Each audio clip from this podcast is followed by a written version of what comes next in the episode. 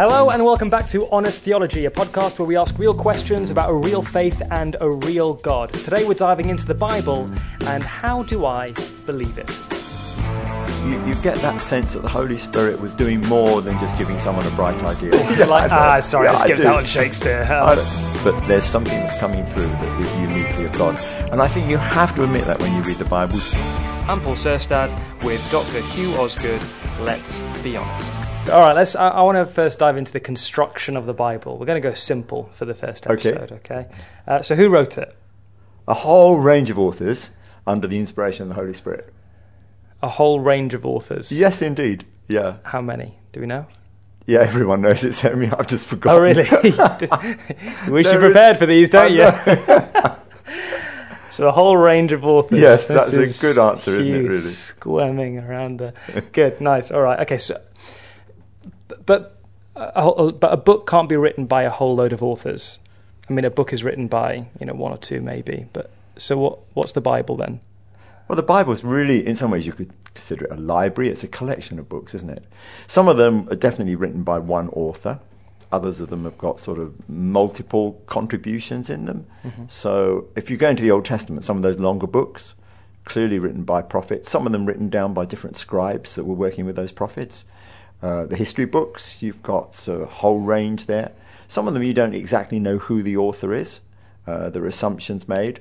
But the, the big thing you, you, you do sense with the Bible is that it's, it's, it's rather unusual in that you've got all of those authors writing across a whole period of time, and yet there's an incredible coherence. So things that are mentioned in Genesis find a, a, a completion in Revelation, and, and the whole Bible comes together in a way that's quite extraordinary. So there's Is that a, because they're carrying on the story? to some extent, but actually, I think it's because you, you have to be aware that, that God was inspiring people. Now, how you understand the inspiration is, is something quite interesting because it was at one point, it was almost like take this down as if it was dictation. Hmm. But one of the things you get to know about God is that He doesn't override people's individuality or personality. So when you're talking about the inspiration of Scripture, you're really talking about how God guided people in their choice of words and their choice of understanding, and yet didn't override their personality. So it's quite remarkable how God has caused His word to be revealed in that way. So people wrote it, hmm but with inspiration. Yeah, sure. Okay. Well, I mean, but but can you just explain a little bit on what inspiration a little bit more on is it is that is that the whole topic or is that just like oh right on this theme or is it right this Well, it's quite interesting because in we your- talk about inspiration, and it can be just we've had a bright idea. But I think when you're looking at the way that the scriptures has come together, you, you get that sense that the Holy Spirit was doing more than just giving someone a bright idea and say, express that however you want. You really get the sense that God was actually guiding that person in the choice of their words and the way that they put things together, so that you can say that there is a sort of uh, a real sense in which the words of the Bible really count for something, particularly in their original language. But I also believe that God has watched over translation, so that even in its translation, it, it carries the accuracy of what God wants us to know. yeah we'll get okay we'll get to translations later but you say that the, the bible is is a load of books it's like a library Yes, like a library. yeah. um, so obviously at some point they started off as individual books Sure. so who put them together Okay, well, the Old Testament was put together uh, over a period of time, and one of the things that gives us confidence in the compilation of the Old Testament was the way that Jesus himself quoted from it. So he didn't seem to have any problems with the way that the Old Testament was put together. The Hebrew scriptures, they were gathered. Um, he, he quoted from various books there, so you get a sense that he was like giving his uh, imprimatur, his seal, Seal of of approval, approval, yeah. to to the Old Testament scriptures put together over a period of time. And actually, there's there's a, an interesting thing in that there was a translation into Greek from the original languages Okay. that became known as the Septuagint because it was put together by a whole group of uh, writers, 70 writers that came together to do that. And that Septuagint is something that um, gives us again a sense of how it all came together in a coherent form because it had stood in that pattern for a while. And some of the quotations that Jesus uses are from that Greek um, Old Testament. Mm. Or Hebrew scriptures. What about the rest? Oh, the New Testament. Okay, coming into the New Testament, it's very clear the way that Jesus spoke to his um, apostles and said that the Holy Spirit's going to bring things to your remembrance. So there was very definitely a sense in which, when they were writing the Gospels, they had really clear recall by the power of the Holy Spirit of some of the things that Jesus had said and done. But and even so they're this- able to commit that down to writing. But even at this point, they're still all individual books. Yeah. So who put those together? Oh, okay. Well, obviously, what happened in the early days of the church life, um, various people under the inspiration of Holy Spirit were writing books. Um, you'd look for their apostolic authority. Um, so you were looking at people that were respected in the church as, as being um, set apart in a leadership role and inspired by the Spirit to write. So you've got obviously the four gospel writers. You've got Luke, who was getting information from Paul, obviously traveling with him, but also seemed to do a huge amount of research when it came to producing his gospel. Um, you've then got, um, alongside that, you've got all of the Pauline letters, all of Paul's letters.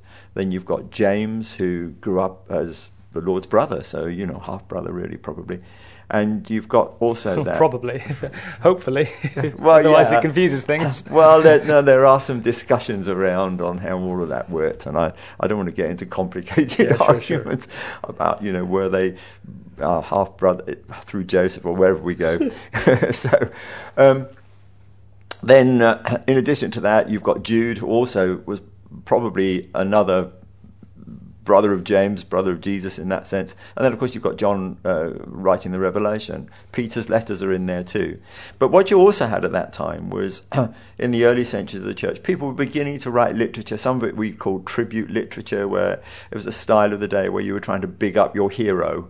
Uh, so stories about Jesus, stories about Barnabas. Some of these were around. Some uh, different. Uh, some took the name Gospels, using the apostles' name. So you get uh, various Gospels Yeah, out like the there. Gospel of Paul, of well, Barnabas, you get the, the- yeah, I think there's epistles around that, and then you've got the Gospel of Thomas, for example, Oh, yeah. uh, which talks about the childhood miracles of Jesus, which you're a little bit questionable because it was obviously that he didn't think his ministry had begun until that moment when uh, the Spirit was witness coming upon him at the Jordan. Yeah. So you've got all of those other bits of literature, tribute literature, other things that were written, and of course it was scattered because the church had. Um, spread, and so different parts of the Bible were written or sent to different places. And one of the challenges in the early centuries of the church was with the persecution that was around, it was quite difficult to know which church had got what in the terms of apostolic literature. And it, it took a while for them to begin to discover what each other had got, to be able to test it. It talks about the canon of Scripture, which is a way of applying a test. So they would say, is it of spiritual value? Can you see the historical roots of it? Is there an apostolic uh, authority behind it? And so all of those things were tested. So occasionally you get people, I mean, Dan Brown's very hot on this, and he comes out with his conspiracy theories about who- who- Dan who- Brown, the author. Yeah, no, but who? Comes on there, you're talking about. The church blocked things, but I don't think they did. But who did put it together? Who Oh, decided? oh goodness me! It was it was the churches themselves. There were uh, church leaders began to come together and look at these things, find out what the literature was, Okay. and it was really done on that basis that it, it, it reached a consensus that these are the books that deserve to be brought together as that group uh, as the New Testament scriptures. When I mean, do we know roughly when that was? You're asking me dates and you're asking me names and Sorry, figures. Yeah, I know. I'm being very, very out. You know, claim claim that I. Is I, it? I mean, I've heard 500. Oh AD? no, Is no, it's as way before that? that. Is it? before that? Yeah, yeah. Oh, yeah. I fact- once heard that it was done by a lot of monks. no, in no, 500 no. AD. I was like, No, oh. no, no, Oh no, no. maybe that was the timing, the dates. Oh well. Don't worry, Paul. right, no, it's definitely earlier than that. We're talking about the early centuries. Oh, We're really? talking about the churches having the literature. They were using it. A lot of the churches would have a lot of things. So, for example, if you look at the church in Ephesus, uh, John was based there. Paul had been based there. So it would have had the Ephesian letter. It would probably have had access to the other letters that were written in that area. It would have the Revelation. It would have John's three letters and so on. So that's the way it was. So the other stuff that isn't in that is called the Apocrypha. Am I right? Uh, the That's like apocryphal the collection stuff, of all of them. mm, yeah, but some of that really would have been uh, things that were written much earlier. So there was already a, a collection of things. So, so Yeah, because that's what I was going to say. Because even some of the, the parts that they bring into the New Testament. So Jude, for instance, Yep. they accept Jude, and Jude quotes Enoch, Yes, which is a collection of literature in the Apocrypha that is.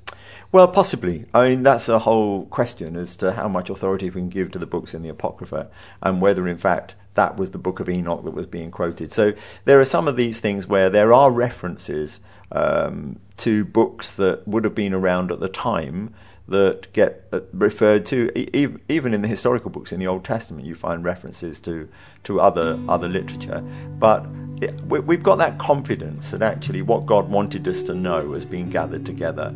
And of course, there would have been other writings around, but that's the way it comes together very clearly.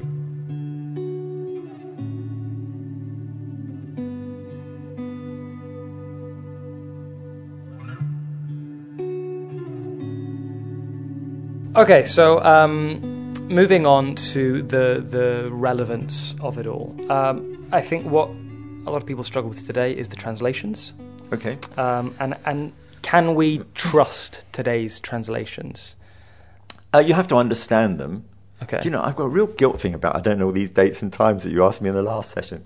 Oh dear, I ought to go into them when I, I didn't mean, you don't it. want to prepare I, for these. No, so I you, tell you what. No, like, I always say just no. this. Throw it at me. throw it at me, and then you ask me dates and times, and I think, oh my goodness. But the good thing is we're motivating all these people to go online and tap it in and say, what was the date of this? Yeah, sure, was the sure. That was the plan all yes, along, it guys. was, wasn't That it? was- Really? Yeah. So, so versions, translations, and everything else.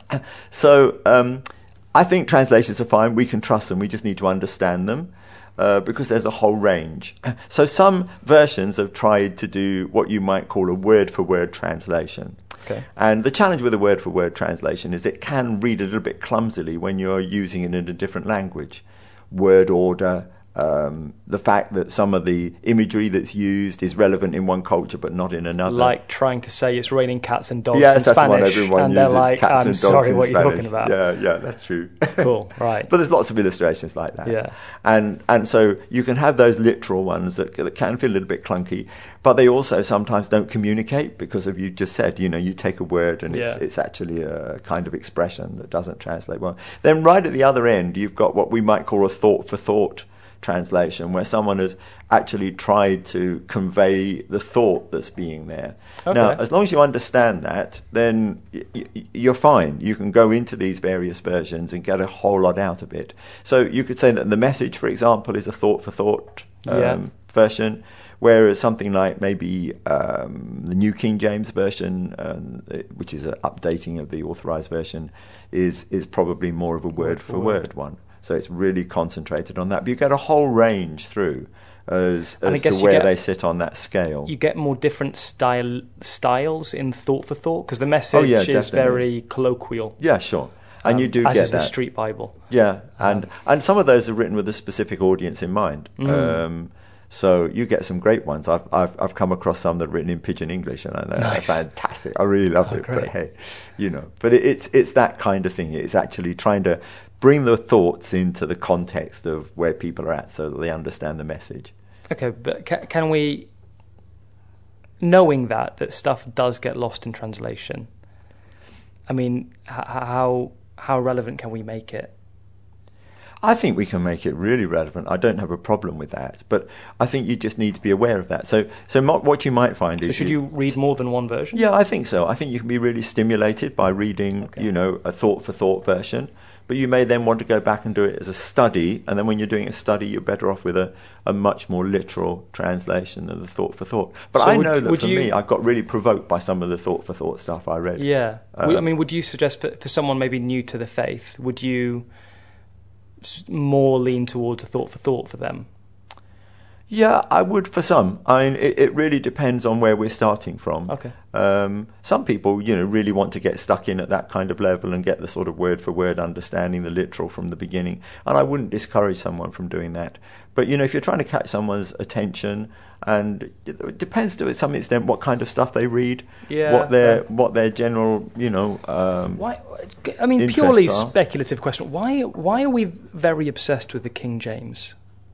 Oh, version? okay, because actually it was really quite a good, good version. I mean, I Uh, heard in like in the first print run, they, they skipped out a few words like uh, "Thou shalt not commit adultery." They Well, they no, skipped out the the- "not," yes, but I think- which I think is I know just there are there's that one. legendary. Yes, I know there are a few like that, and and those versions were fortunately not Yeah, many yeah, course, copies, so course. they're worth a whole But, lot. why- but why why do we? Uh, I don't know. People seem to be fascinated by that version. Like, I mean, some like people go, "Do you read the King James?" And like, well, n- I mean, no, because I don't say thou, thee, that, and thine. Yeah, but actually to know whether it's a thou or a thee or that is sometimes quite useful because one of the problems that we've now got is that you in English has become both singular and plural. So I could say you meaning just you, or I could say you meaning a whole crowd. And because we just use you now, whereas the King James, I'm, doing an impression of the King James here. Yeah, you are. You'll know whether you're talking to an individual or whether you're talking to a crowd. but very. Uh, Yeah, but I know But, but difficult very- for someone who doesn't know what Vine means at all. Yeah, like, ah, sorry, Yeah, I I skipped do. out on Shakespeare. I Um, know. Yeah. Okay. I do that. Yeah. no, it's always fascinated me. Um, But no, it, it was a particularly good translation, and and similarly with Luther's translation into the German, um, it actually shaped the language. Okay. So that's why it's quite significant. Uh, the that piece of work in terms of literature, where it sits on a literature literature scale, is really significant. It's always that fun shaped language. when we do, uh, when people do the Lord's Prayer, people, no matter what translation they read, they just slip into the archaic language oh yes, yes. of thine king, thy kingdom come, thy will be done. I'm just, I sometimes I, I actually, f- I, I, I mean, this is fully personal, but I force myself to say the words that I would use because I kind of go, oh, it's. well, as long as you finish the same time as everybody Yeah, else. yeah, no I, I make sure I don't, but I just because I can, I don't know, I connect with it more, I guess. Um, Yeah. Otherwise, I feel like I'm doing some Shakespeare. Um, okay, so again on the relevance, the, the- a lot of the, well, no, I mean pretty much all of the Bible isn't written to us. It is written to specific um, churches, or it is written to specific groups, or promises are made to specific nations, or yada yada yada. Um, but we tend to read it to us um, very much Mhm. a lot of the time, which can I, th- I don't know, it can create a, f- a false sense of promise, a false sense of Yeah, sometimes it can. Um, I, I think one of the places I look at is in, in when when Paul is writing to the Thessalonians. Hmm. He said, "Concerning the love of the brethren, you have no need that anyone should teach you, because you yourselves have been taught of God." Now, I think that's great for the Thessalonian church. It was a real compliment. He was saying, "Look, I've looked at you guys. You really know how to love one another, and you don't need anyone to come and teach you that." Because that God's sounds like a you lesson." contradiction to a lot of the other scriptures. I know, and then you get someone else saying, "Well, I'm claiming that Thessalonian passage." You think, "Well, actually, they worked at it. Yeah. They really got before God and worked out how to show the right kind of level of love to different people in different ways." And that's that's really important. But you know, there are other passages where you you really sense that that isn't quite so specific. It's general teaching that needs to be out there. So when you look at Paul's epistles, there's stuff that's very specific, but also a lot of the general teaching. You know, he's teaching on the Christian life, and that would apply to Mm. everybody. But we take, but we take a lot of stuff like uh, what's the Jer- Jeremiah twenty? What is it? Twenty nine. Twenty nine. Um, 11. Yeah, I mean, I know d- the plans I have for you. Yeah, that one, yeah, uh, which is great. You know. Yeah, but I mean, it's not to us, and it's not, and I, it seems weird when people claim. Well, I think you can on that one because I do think that actually, when God is speaking into a situation that they were really an extremist, this is a group of people that have been taken into exile, trying to work through what on earth is happening to their lives, and God speaks into them and says, "Look, I've got plans for you to hmm. give you a future and a hope." And I think that that is something that any of us can really take hold of because that is God's heart. But I think we miss out the give a future and the hope. I think we just stick to the plans and we then put on whatever we want afterwards. Oh, right, okay. That's Well, that's what I seem to hear. do, Or okay. like uh, the the, the uh, one of my favourites illustrations is um, the Philippians for the I can do all things through Christ who strengthens me. Without reading the rest of that passage, you Yeah. can you have two football teams on either side and one Christian in each team, and then go, guys, we're going to win this because. I can do, I all, can do all things through Christ Christ strengthens is- me. Now, either they've got it wrong or God has a problem. So it's, I mean, it's one of those two, isn't it? Yeah, but I think also on that one, one of the things that really puzzles me is that that's Paul saying that. And it's a testimony that's been worked over a period of time. He's Yeah. discovered that actually, in every situation where he's under pressure, that somehow God gives him the breakthrough. So it's his testimony. Whereas someone who just sort of jumps up and says, I can do all things through Christ who strengthens me, it, it sometimes rings a little bit hollow. So how should we read these things? Because we can't just read them. Intelligently, maybe. That Yeah, might be a good start. Yeah, sure, but how do we do that? Well, context is really important. And what you've been talking about is really helpful that actually people should look and say, who's saying this to whom? And can it be applied generally, or is it a specific situation? And you can ask those questions. Mm. And it's not wrong to ask those questions. And then you might say, well, look, I think, yes, I can, can see that it was particularly to the church in Thessalonica, but I can also see that it applies more widely. And you can take those principles and you can use them. If you are on the same trajectory as the church in Thessalonica. Yes, you can use it in that kind of way. Right. And okay. I think that, you know, good preaching, if someone's really expounding the scriptures, should actually show that this is said to this person by this person yeah. and why we can apply it and take hold of it. So I think what you're saying is good, and I think that really it's the case of looking that that was to them then and there, and what is God now saying to us here and now. So that's a good way of looking at Scripture, and it's reading it intelligently. Also, there's a sense in which we need to be aware of the fact that the Bible has got different literature literary genre there. So you've got history, and you read that as history. You've got poetry, you read that as poetry. And then you've got other things which are where God is writing in a, in, in a form to bring through through Paul and others to bring counsel into our lives. And mm. we just mm. need to recognize those different things. And then you've got the book of Job, for example, where where it clearly says that three people are giving misleading information. And people read those and quote those yeah, verses so and true. think, "Oh yeah, this is great," and you know, no, it isn't actually. Yeah, it's yeah, not yeah. great at all. So it's just reading it with some wisdom and some understanding.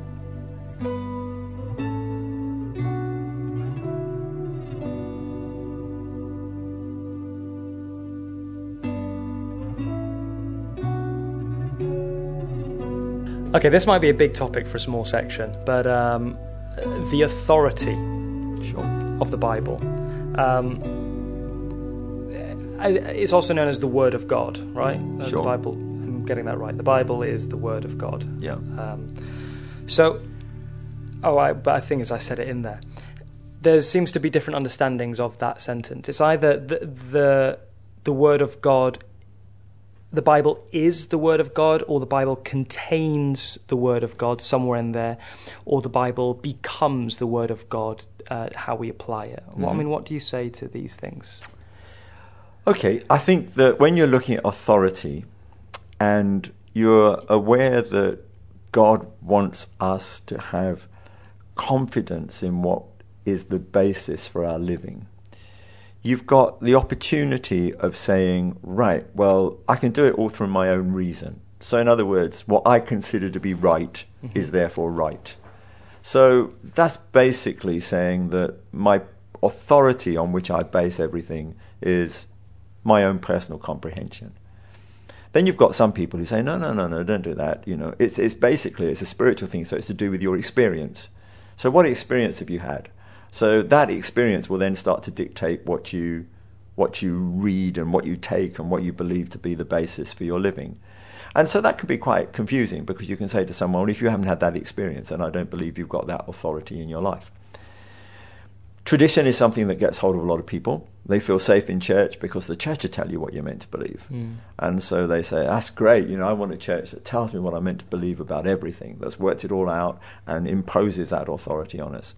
But then there is that fourth option, which is to say, look, you know, I can come with an intelligent understanding to Scripture and take that as my authority because I believe that God has inspired the people that were writing it. He's watched over the words that they've used, and therefore I can have confidence in what is written, as long as I'm reading it intelligently and using, you know, that the things that we've talked about previously as as good ways of coming to Scripture. Reason and tradition. Well, reason and tradition you can use to some extent.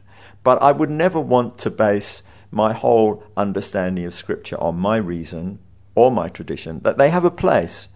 But there's a sense in which if, if the Bible is putting a, a case for something mm. and you've looked at it intelligently and you've come to the conclusion, yes, that is something that is not just limited to that particular culture in that particular way, but it has got wider appeal, then I believe that we need to take the authority of the Bible in that situation. Where I think reason comes in is that obviously you if you if you've got something that's totally unreasonable, you need to go back and say, Am I reading this aright?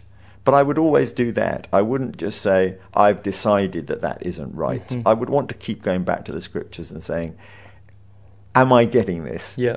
Because I, I, I want to submit my reason to scripture. Uh, but the tradition is also really helpful because I do believe that God has been helping the church understand scripture over a long period of time. Yeah. We've talked about inspiration, how God inspired the people who wrote it, but there's a sense in which illumination is important as well, which is how God shines his light on his word so that we who are reading it get the right understanding of it. It's like saying you're never reading the Bible alone because you've Yeah. always reading with the Holy Spirit. Well, that's true, but I also believe that, for example, if you said to me, "Look, I don't read it the same way as you do on that," um, that would be something I'd want to listen to. But I'd also, if if if it had been understood throughout church history in a particular way, and then I get a unique understanding that no one's ever had before. I'd want to say, do you really believe the Holy Spirit's been keeping secrets for 2,000 years just to reveal them to you? Yeah. And that should be a safeguard as well. Right. Okay. Um, so you'd say the Word of God, the Bible is the Word of God. Yes, I would. I'd go in that direct. Definitely go on onto that basis. And I, I really like what you said about intelligently reading it. hmm The problem I, I stumble across with that is um, uh, intelligence has to be taught in some way. Sure. You can't just you can be intelligent in lots of different ways, but intelligently reading the Bible does require a special amount of skill set. Um, yeah, I agree. and then you f- have to put yourself under either tradition, the church, or reason. So how how do you develop intelligently reading the Bible? Because I can read it all day long, and the same thing will come and come and come. Um, do, do you know what I mean? Yes, I do, and I think what you're what you're bringing out is really important because when you, when you come to the scripture, as you come to any text, any any piece of written stuff, you will bring certain preconceptions to it. You want to know what the author's saying, but also in a sense you're you're bringing your own opinions to that. Yeah. But what you want to do is to allow what the author has written to inform your understanding of it. And, and as you go repeatedly back to the text, you should be getting a developing understanding of what it means. So I think that's really important. When I'm talking about intelligently reading the Bible, I'm talking about, in some ways, using the kind of basic understanding that anyone would bring to a piece of written work. So I'm not sort of suggesting that there's some sort of strange sort of pair of glasses that you have to put on when you read the Bible, because it is a case of now first of all actually read it. Mm. Uh, What are the words saying? I mean, I've had some incredible things that people have said just simply because I haven't read the text. They've, I've had people misread words. I heard someone preach a whole sermon once on being consistent, and they preached on a verse which was saying um, continence rather than consistence, but they just hadn't read it. You know, lest Satan tempt you Right, for your incontinence, and they, they thought it said inconsistence. And it was just a reading problem. Yeah. Um, sometimes it's punctuation. Uh, someone was telling me once, in the middle of preaching, I heard this guy preaching, and he was talking on the prodigal son and how, and how when the father came, he fell on his neck. And he said, "Wow, that's really dangerous that he fell on his neck," me- suggesting that he'd fallen over. fallen. It was an embrace, you see. But Right. it's those kind of things where I'm just saying this is basic. Coming to a text with that kind of understanding and just reading it that But kind of way. But it seems to happen a lot with the Bible because the Bible is an old book. I, I think it happens more because there are people who have not got a lot of experience of reading literature other than reading the Bible. So when they come to read the Bible, Yeah. it's a whole new thing that they've got to do. Reading the words clearly, understanding the punctuation, yeah, just basically reading skills sometimes, let alone getting into some of the keys of interpretation. Just- saying, I- is that poetry or is this that or is that the other? Yeah, I, I just think that becomes difficult because people don't come with that set of skills a lot of the time. Well, then give them an easier version of the Bible to read. Then you, that's why you need different versions. Yeah. I, I, I- can understand why people get, get stuck on things. Yeah. But I can also know that there's a lot of easier reading forms for the Bible that people can use, and they should. Because, you know, it's, it's not consider, it, it shouldn't be considered a sign of ultra spirituality No. to be coming to the Bible to read words that you don't understand and then sort of comment on them accordingly. Yeah, Get yeah, yeah. something that you, you, you feel comfortable with reading. I think that that's something in what you said there about reading it with humility. Yeah. Um, essentially, just admitting that you're not going to understand everything, admitting that this is going to be beyond you, no matter where you are. Yeah, so what does this mean? Yeah, You know, I think. I, think mean, we've had discussions on what things mean. Yeah, yeah, yeah. And, you know, that's really important. That's helpful. Yeah. Um, okay. Last last thing about the Bible. Then the, uh, the people talk about the inerrancy hmm of the Bible, Mhm. uh, the infallibility hmm of the Bible. Um, do you have anything to say on those? Well, on both of those issues, inerrancy and infallibility, you are really coming back to the understanding of, of how the Bible is inspired. Because if you don't have that sense of the Bible is inspired, then you're not even going to entertain any thought of inerrancy because you're going to say, well, every book has got error in it. Every book is fallible. At some point, you're going to realize it says something and it's not true. But you have to put the Bible in a category where you're saying that this is inspired. God has guided the choice of words, worked in the lives of the people, hasn't overridden who they are and what they do, but but there's something that's coming through that is uniquely of God. And I think you have to admit that when you read the Bible, just because of the way that it's coherent right across that whole range of all of those authors, the number of which I've forgotten, and over all of those years, the total of which I've forgotten. But it's incredible in both cases. Good with literature, but numbers are a weak point, yeah, right? Yeah, yeah, that's it. Yes. Yeah. But you know what we're saying is that that I, I'm absolutely convinced that that that we can rely on the Bible, hmm. and it's because of that. And I also think that even though when you're looking at the fact that people sometimes say, "But we don't have the originals," but no, I'm glad we don't have the originals because they were written on materials that wouldn't have survived this long anyway. Mm. So I'm glad that someone was consistently, faithfully doing a, a, a, a letter by letter check on the words that they were writing down as they produced new copies Yeah. so that as materials were getting old, there was a new copy emerging, but it was the accuracy of that copying. So I would say that if you're going to talk about the Bible as inerrant and infallible, I would also say that it's important to say that God not only has watched over the choice of words, but He's actually watched over that whole process of transmission of the Bible through all the generations of new copies being made and everything else. And very short on scribal errors, that's how I would put it. Yeah. Well, that's great, Hugh. Thanks very much. I enjoy Um, talking about it. Yeah. Uh, thanks uh, very much for listening or for watching if you're on YouTube.